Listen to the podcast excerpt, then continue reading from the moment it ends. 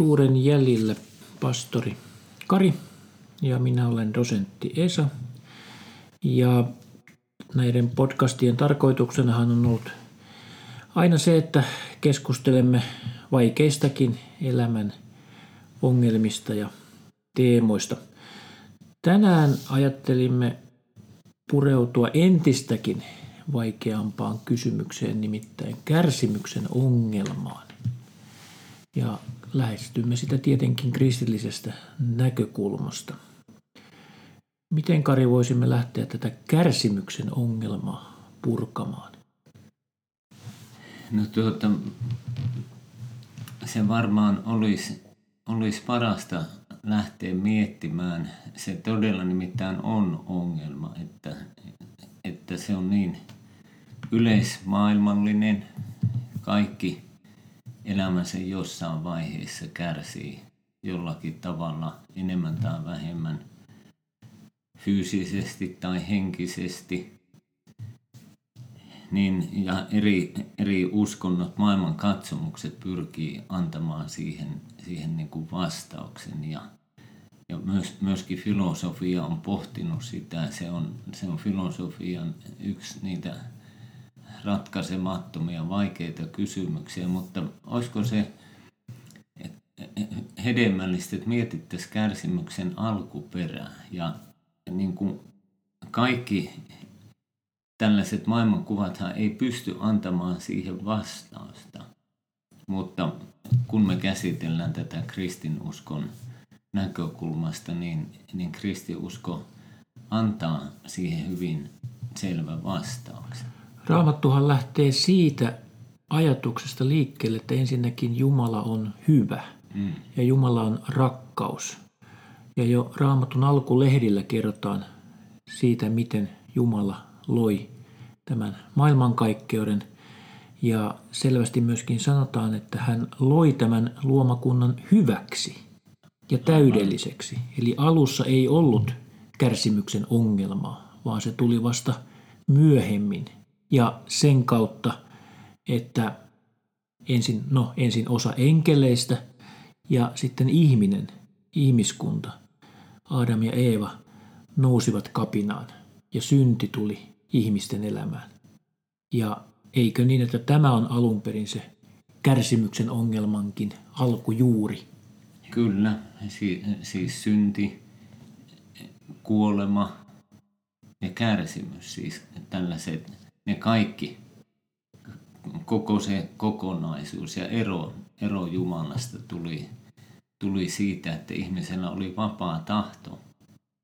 Ja, ja ihminen siinä tilassaan, kun, kun ensin, ensimmäistä ihmisparia sielun vihollinen, tämä langennut enkeli-olento houkutteli, houkutti niin kuin epäilemään Jumalan sanoja. Ja ja ensimmäinen ihmispari päätti niin kuin olla riippumaton Jumalasta ja, ja haluta tulla Jumalan kaltaiseksi, niin sen seurauksena oli, oli tämä lankemus, josta niin kuin tavallaan, että Jumala oli jo aiemmin sanonut, että kaikki on teille kaikki on vapaasti käytettävissä. Että on vain yksi asia, että sitä älkää tehkö. Että jos sen teette, niin, niin sitten tulee nämä seuraamukset. Ja juuri sen ihmiskunta teki. Mm.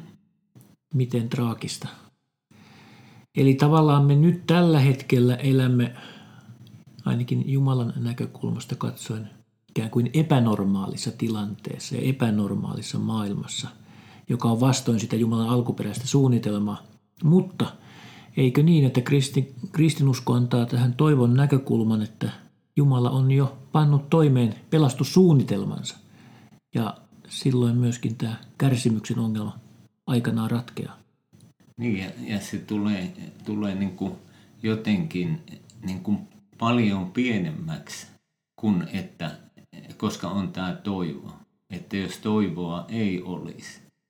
Ja toisaalta sitten se, se ajatus, että kaikki oli niin hyvää ja, ja, ja, ja kerran tulee olemaan kaikki niin hyvää taas.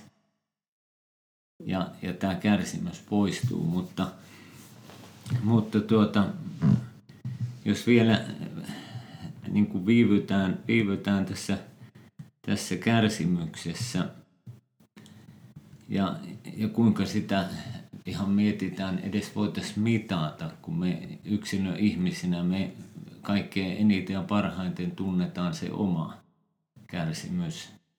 Ja sitten ehkä läheisten, ketkä niin kuin siinä elää meidän ympärillä. Ja sitten totta kai kun avataan TV, niin me nähdään jo paljon, paljon niin kuin laajemmalle ja, ja, ja niin kuin, jos, jos niin kuin ajatellaan, että no miksi Jumala sallii sen?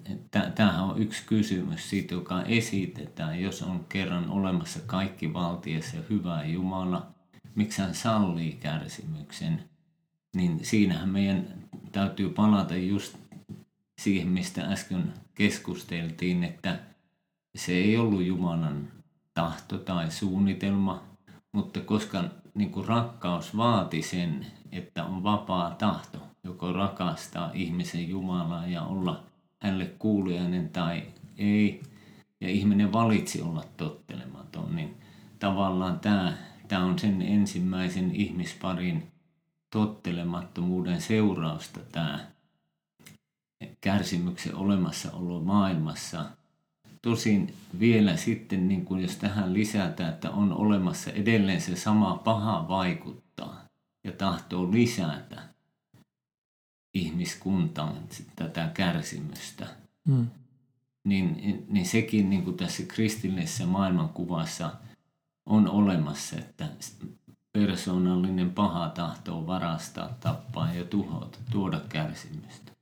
Kyllä Martti Luther aikoinaan kirjoitti tästä juuri tästä teemasta, että meidän kristittyjen on tiedettävä, että elämme maailmassa ja perkeleen valtakunnassa, jossa on tuhansia perkeleitä ja että kaikki osaksemme tulevat pahuudet ja onnettomuudet ovat perkeleen aikaan saannosta – Perkele on Jumalan luomistyön turmelija ja sekoittaja. Hän pyrkii parhaansa mukaan tekemään ihmiset sokeiksi ja kuuroiksi sekä edes auttamaan, että he katkaisisivat jalkansa.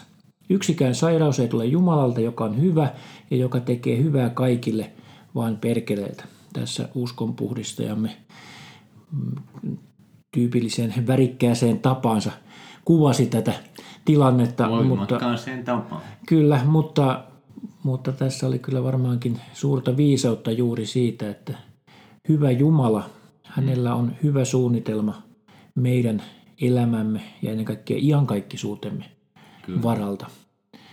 Ja siitä juuri tämä toivon näkökulma tulee. Joo, ja, ja jos mietitään tätä, kun mietitään tällaisia niin kuin ihmiskunnan aivan, aivan niin kuin järkyttäviä joukkoteurastuksia tai, tai niin kuin, niin kuin elämän riistämistä. Onpa sitten kyseessä vaikka juutalaisten keskitysleirit tai, tai Stalinin kuolemanleirit tai Maon tai Tsingis tai, tai mitä näitä löytyy historiasta, niin jotenkin niin kuin voi hyvin nähdä, että täytyy olla joku mieletön pahuus siellä takana, että ihminen pystyy noin ottamaan, riistämään toisen hengen ja jopa nauttimaan siitä. Että ei varmaan kukaan pikkupoika ja tyttö syntyessään niin kuin ajattele, että minusta kerran tulee tuollainen tai että tulisi nautittamaan. Kyllä, mutta tässä sitten toisaalta Jumala voi tällaisetkin tragediat ja kärsimykset kääntää sitten pidemmällä aikavälillä jopa siunaukseksi. Että jos ajatellaan vaikka näitä Kiinan, Kiinan maon vainoja, siellähän Kiinan kulttuurivallankumouksen aikana tapettiin ainakin 20 miljoonaa syytöntä kiinalaista ja kristittyjä. Kristittyjen vaino silloin oli pahempi kuin ehkä juuri koskaan aikaisemmin ja edelleen Kiinassa vainotaan kristittyjä. Niin toisaalta sitten eikö niin, että tämän maan, vai, maan vainojen seurauksena toisaalta sitten nämä maanalaiset kristittyjen seurakunnat alkoivatkin kasvaa melko nopeasti. Eli toisaalta sitten marttyyrien veri on toisaalta sitten herätyksen yksi siemen. Eli toisaalta ehkä tässä näkökulmassa, vaikka kärsimys on kauheaa, mm. niin toisaalta ehkä sitten Jumalan näkökulmasta voisi ajatella, että elämän tarkoitushan ei ole olla onnellinen, mm. vaan elämän, meidän jokaisen elämän tarkoitus on tuntea Jumala, oppia tuntemaan Jeesuksen sydäntä, elää hänen omanaan. Niin tavallaan tällaisten suuren pahuuden kautta sitten tavallaan Jumala voi lähestyä ihmistä ja jopa saada aikaan herätystä ihmisten keskuudessa. Joo, väistämättähän näin on käynyt näiden, näiden suurten sotien ja, ja vainojen aikana, että ihmiset on niin kuin joutunut miettimään niin kuin kuolemaakin aivan tosi niin kuin lähelle tulevana, ehkä, ehkä niin kuin todennäköisenäkin asiana tai, tai niin kuin, ja, ja, ja kääntyä siinä Jumalan puolen apua pyytämään, että, että, että sillä, sillä tavalla jos ajatellaan, että kristi, kristillisessä maailman kuvassa – meidän, meidän elämän pituus, vaikka se olisi sata vuotta, niin se on rahtunen tai se on kuin hiekan muru iankaikkisuuden rinnalla, joka on niin kuin valtava, valtava niin kuin loputon hiekkaranta. Niin, niin siihen, siihen nähen, niin, niin se elämän tarkoitus tai, tai tämä muu, niin niin se, sen pitää peilautua, tai kun se peilautuu iankaikkisuutta vasten, niin nämä kärsimyskin saa eri mittasuhteet.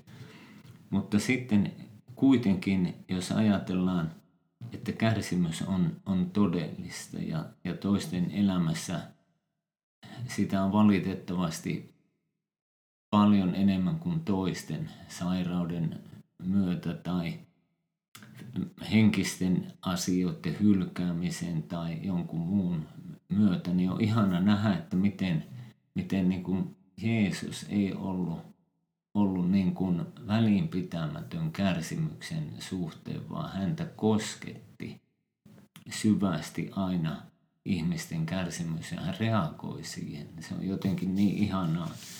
Täällä on Matteuksen evankeliumissa tämä paikka näistä kahdesta sokeasta, jotka, jotka niin kuin huuti, huuti Jeesusta avuksi. Ja ihmiset niin kuin ajatteli, että ei noilla ole niin arvoa tai ei Jeesuksen tarvitse pysähtyä ja muuta, mutta, mutta kun Jeesus sen kuuli, niin hän pysähtyi ja kuttu nämä miehet luokse ja kysyi, että mitä tahdotte minun teille tekevän. Ja, ja miehet tietysti sanoi, että, että he saisivat nähdä jälleen, niin niin silmin näkijät kertoo, ne näki, että Jeesuksen tuli sääli.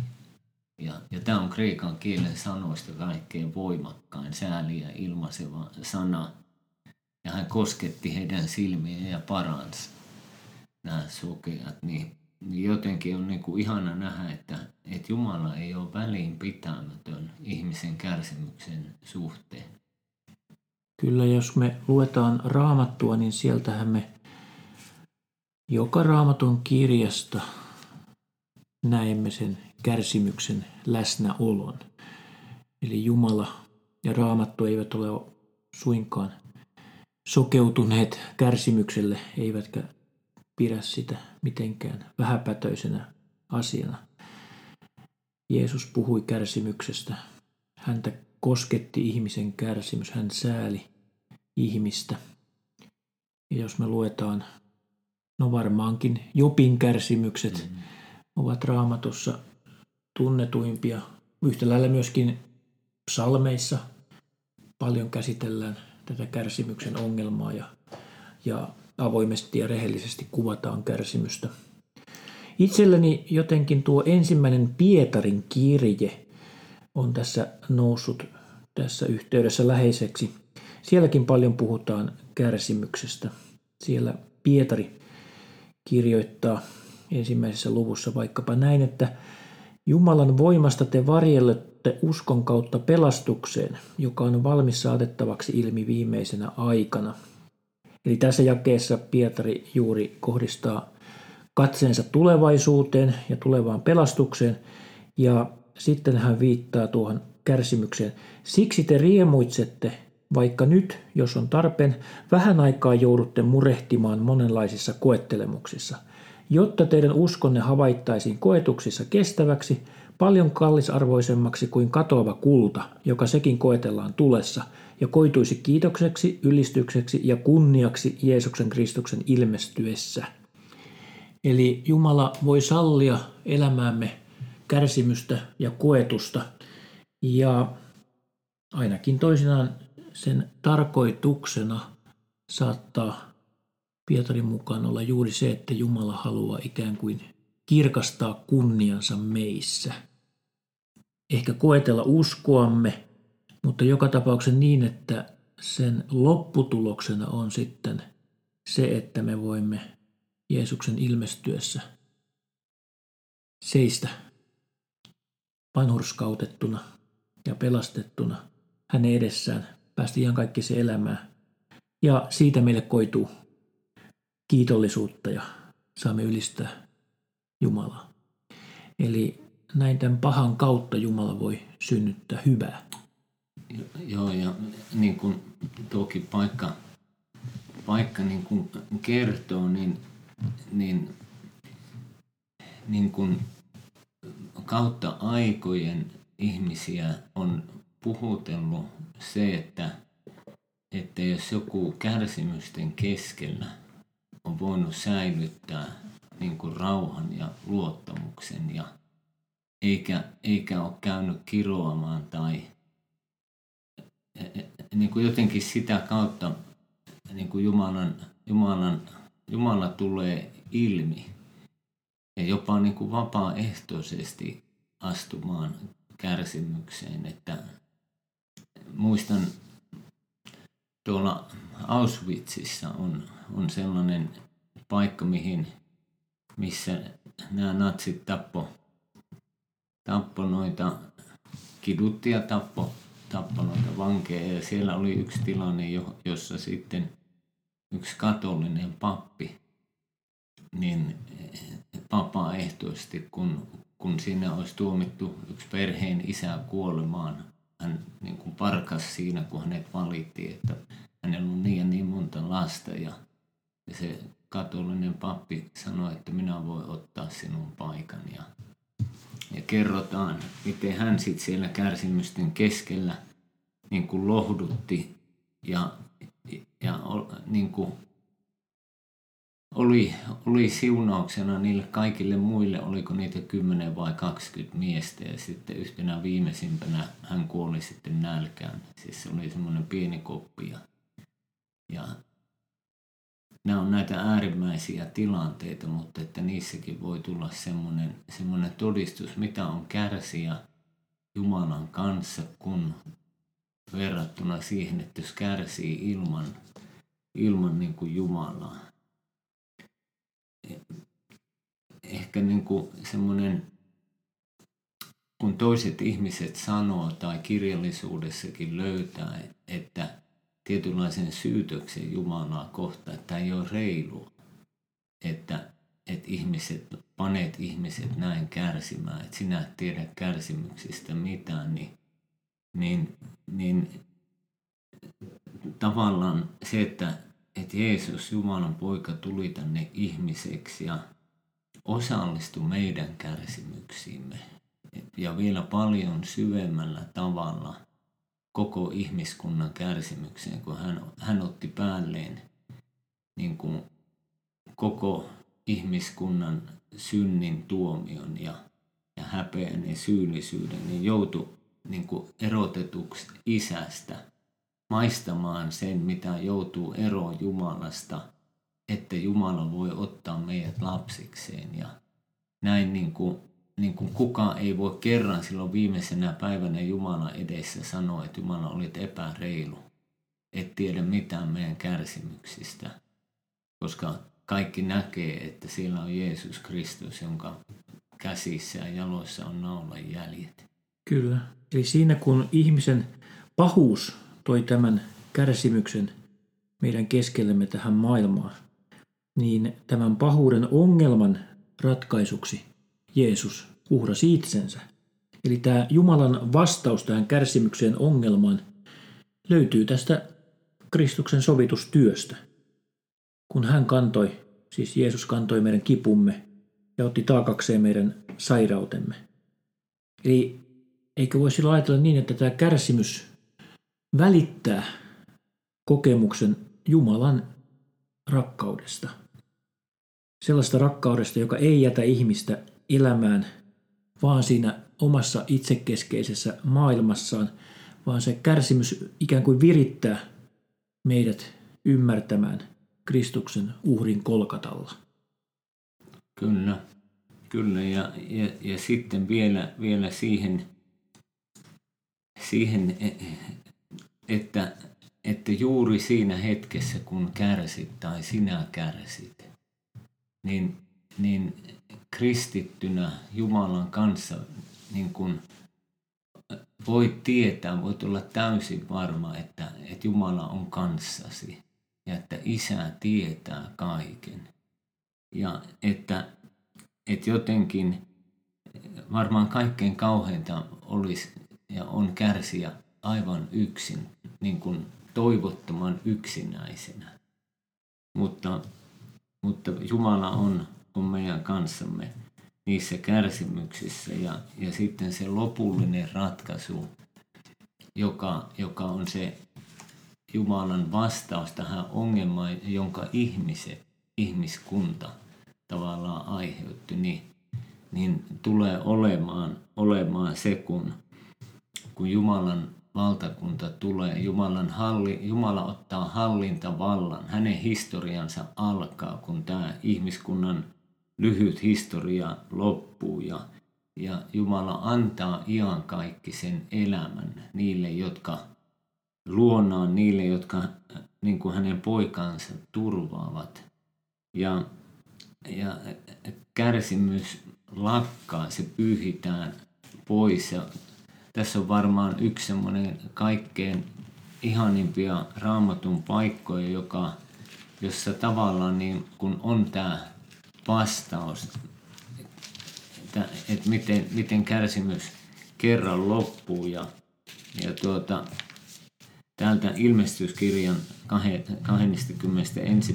luvusta sanotaan, että kun siellä on ollut viimeinen tuomio ja uusi maa ja uusi taivas, niin näille sitten, jotka, jotka Kristukseen on turvanneet, niin sanotaan, että hän pyyhkii kaikki kyyneleet heidän silmistään, eikä kuolemaa enää ole, ei surua, eikä parkua, eikä tuskaa, sillä kaikki entinen on mennyt. Ja, ja sitten tulee nämä sanat Jumalalta. Valtaistuimella istuva sanoi, uudeksi minä teen kaiken. Siinä tulee se vastaus, että nyt ne on takana. Ja nyt on niin kuin uusi tullut tilalle. Se koskee ihan oikeasti ja konkreettisesti kristinuskon opetuksen mukaan myös ruumista. Että ruumis tulee kokemaan ylösnousemuksen ja tällaisen metamorfoosin, jos sanotaan, tämän muuttumisen. Että jokainen tulee saamaan, saamaan jokainen Jeesukseen uskova tulee saamaan ylösnousemusruumiin, joka oli samanlainen kuin Jeesuksella oli, joka elää ja kestää ikuisesti. Ja se on sellainen ruumis, jossa ei enää ole sitten sairauksia eikä vammoja eikä puutteellisuuksia. Ei eikä tätä meidän rikkinäisyyttä, myöskään tätä hen, henkistä, Aivan. sielullista, ja eikä niitä muistoja, kipeitä muistoja. Eikä pelkoja, ahdistuksia, näitä kaikkia huolia, jotka meitä nyt painaa. Ja me myöskin huolten keskellä pelätään sitä tulevaisuutta. Sekin on yksi tämmöinen kärsimyksen aiheuttaja, että emme vain kärsi näitä nykyisiä kipuja, vaan me myöskin pelkäämme tulevia kipuja. Ihan ja siitä hyvin paljon Raamattu myöskin puhuu. Juuri tuossa Pietarin kirjeessä on tämä ihana lause. Heittäkää kaikki murheen hänen päälleen, sillä hän pitää teistä huolen. Eli jos me kohdistamme katseemme sinne tulevaan iankaikkiseen riemuun, niin ehkä se auttaa hieman meitä unohtamaan nämä nykyiset kärsimykset ja ehkä myöskin ennen kaikkea sen, että emme niin huolestuisi ja ahdistuisi mahdollisista tulevista uhkakuvista. Niin siinä on jännä paradoksi, että, että samalla kärsim, kärsimyksen ollessa todellista ihminen voi, voi riemuita. Tulee mieleen Richard Wurmbrand, tämmöinen romanialainen pappi, joka, joka oli muistaakseni kahdeksan vuotta vankilassa Ceausescun aikaan. Ja miten hän kertoi, että, että siis häntähän siellä kidutettiin ja tällaiset kärsimykset oli todellisuutta, mutta oli tilanteita ja aikoja, jolloin hän sanoi, että, että, että, että hän, hän laulu kiitosta ja ylistystä Jumalalle ja hänellä oli kahleet, jolla hän sai antaa rytmiä sille laululleen. Ja, ja että hänen piti niin kuin sanoa, se ilo oli niin suuri, siis ta, Jumalalta tullut ilo, että hänen piti pyytää, että ei enää Mutta toki ei, eihän me tuollaista haikailla eikä, eikä toivota, mutta, mutta sitten sit, sit jos näinkin on, niin kärsimyksenkin keskellä voi olla se, se toinen puoli, siellä voi olla myös niin kuin iloa ja toivoa. Kyllä. Ja lohdutusta. Kyllä. Täällä Pietarin kirjeessä sanotaan jopa näin voimakkaasti luvussa 4 jakeessa 13 – Päinvastoin iloitkaa sitä mukaan, kuin olette osallisia Kristuksen kärsimyksistä, jotta saisitte iloita ja riemuita myös hänen kirkkautensa ilmestyessä. Tämä on varmaankin meille kärsiville hyvinkin vaikealta kuulostava lause, että voisimme iloita näistä kärsimyksistä. Mutta ainakin me voimme Jeesuksen armosta iloita kärsimysten keskellä, vaikka mm. emme kärsimyksistä iloitsisi, niin kuitenkin niiden keskellä voisimme iloita. Jos raamatun ohella jotakin hyvää luettavaa kärsimyksen ongelmasta kaivataan, niin itse ainakin lämpimästi suosittelisin Tapio Puolimatkan kirjaa Kärsimyksen tarkoitus. Tässä on hyvin monipuolisesti valotettu – kristillistä näkökulmasta tätä pahuuden ongelmaa. Täällä muun muassa puolimatka lainaa tällaista Chicagon yliopiston tutkija John Feinbergia ja hän on todennut siihen, että, että kristitylle on luvattu Jumalan armo aina vain kunkin päivän koettelemuksia varten – ei ole mielekästä huolehtia tulevista päivistä, koska tulevien päivien koettelemuksiin Jumala antaa niitä päiviä varten tarvittavan armon. Eli niin kuin laulussa lauletaan päivä vain ja hetki kerrallansa, myöskin kärsimysten keskellä. Eli kun me eletään henkilökohtaisessa suhteessa Jeesukseen ja hänen sanansa, niin ihminen voi vakuuttua Jumalan rakkaudesta. Ja silloin me saadaan sellainen näkökulma, jonka varassa me voidaan ymmärtää, että tämä meidän kärsimys voi palvella jotakin suurempaa tarkoitusta. Täällä puolimatka tässä kirjassa kirjoittaa, että viitaten erääseen sisareen nimeltä Mary ja hänen elämäänsä, niin Tämän Mierin kärsimysten keskellä hän tajusi, että ratkaisuna tähän kärsimykseen ongelma ei ollut, olekaan itsensä suojaaminen kivulta, vaan kärsimyksen kohtaaminen, sen asteittainen muuttaminen tekijäksi, joka auttaisi ihmistä kasvamaan matkalla kohti jotakin suurempaa. Tämän tässä viitatun Meerin elämässä hänen kärsimänsä kivun kautta Jumala opetti häntä myös olemaan armeliaampi ja lauppiaampi lähimmäisille. Hyvin useinhan on niin, että sellainen ihminen, joka itse on kärsinyt, niin hän voi myöskin auttaa toisia ihmisiä, jotka kärsii.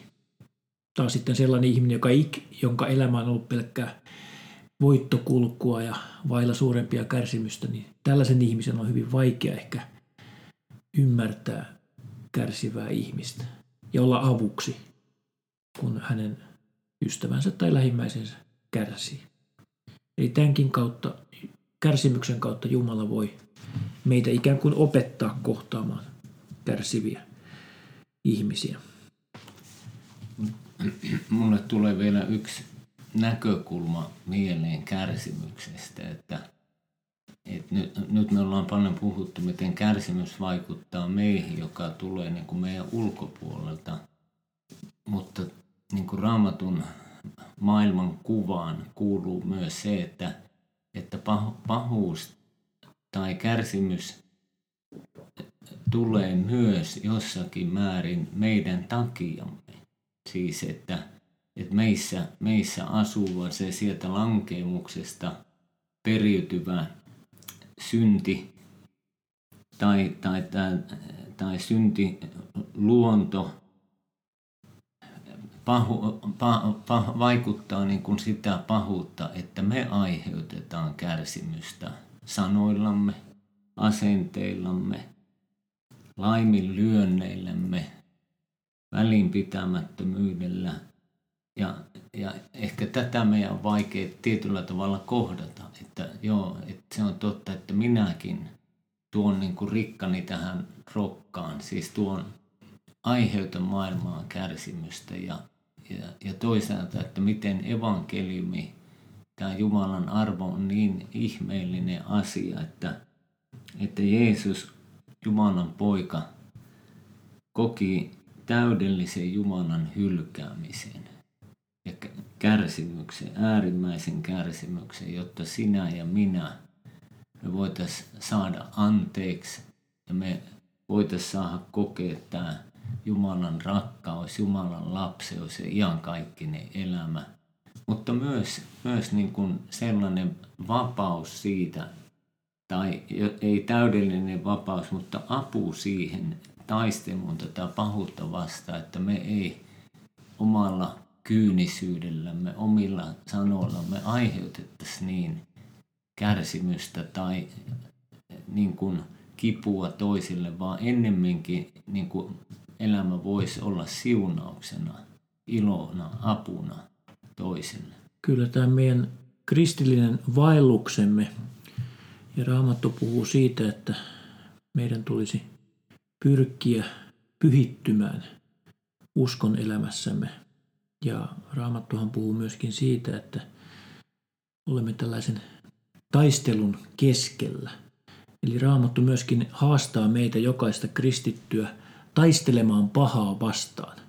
Kyllä. Pahaa vastaan maailmassa ja sellaista pahaa vastaan, mikä, minkä sielun vihollinen aiheuttaa, mutta myöskin sitä pahuutta vastaan, mikä on meissä itsessämme, meissä jokaisessa – olimme kristittyjä tai emme, niin me olemme kuitenkin pahoja ja syntisiä. Ja se synti riippuu meissä edelleenkin kiinni, vaikka olemmekin armosta pelastettuja. Ja Jumala kutsuu meitä tosiaankin taistelemaan sitä pahaa vastaan. Pyrkimään elämään entistä lähempänä Jumalaa, pyhittymään uskon elämässämme. Niin, että meidän kauttamme maailma voisi olla hieman edes hieman vähemmän paha kuin mitä se on. Ja ainakin niin, että me voisimme levittää Jumalan rakkautta ympäristöömme, emmekä pahuutta, ja siten aiheuttaa kärsimystä vielä enemmän tässä maailmassa. Joo, jotenkin tuo, tuo niin kuin rakkaus on niin keskeinen osa Jumalan valtakuntaa, Jeesuksen elämää ja sitä, sitä niin kuin todellisuutta, että, että hän sanoi, että, että juuri, juuri tästä keskinäisestä rakkaudesta maailma tuntee, että tämä on totta, että tämä on, tämä on niin kuin, että Jeesus on totta ja Jumala on totta. Mutta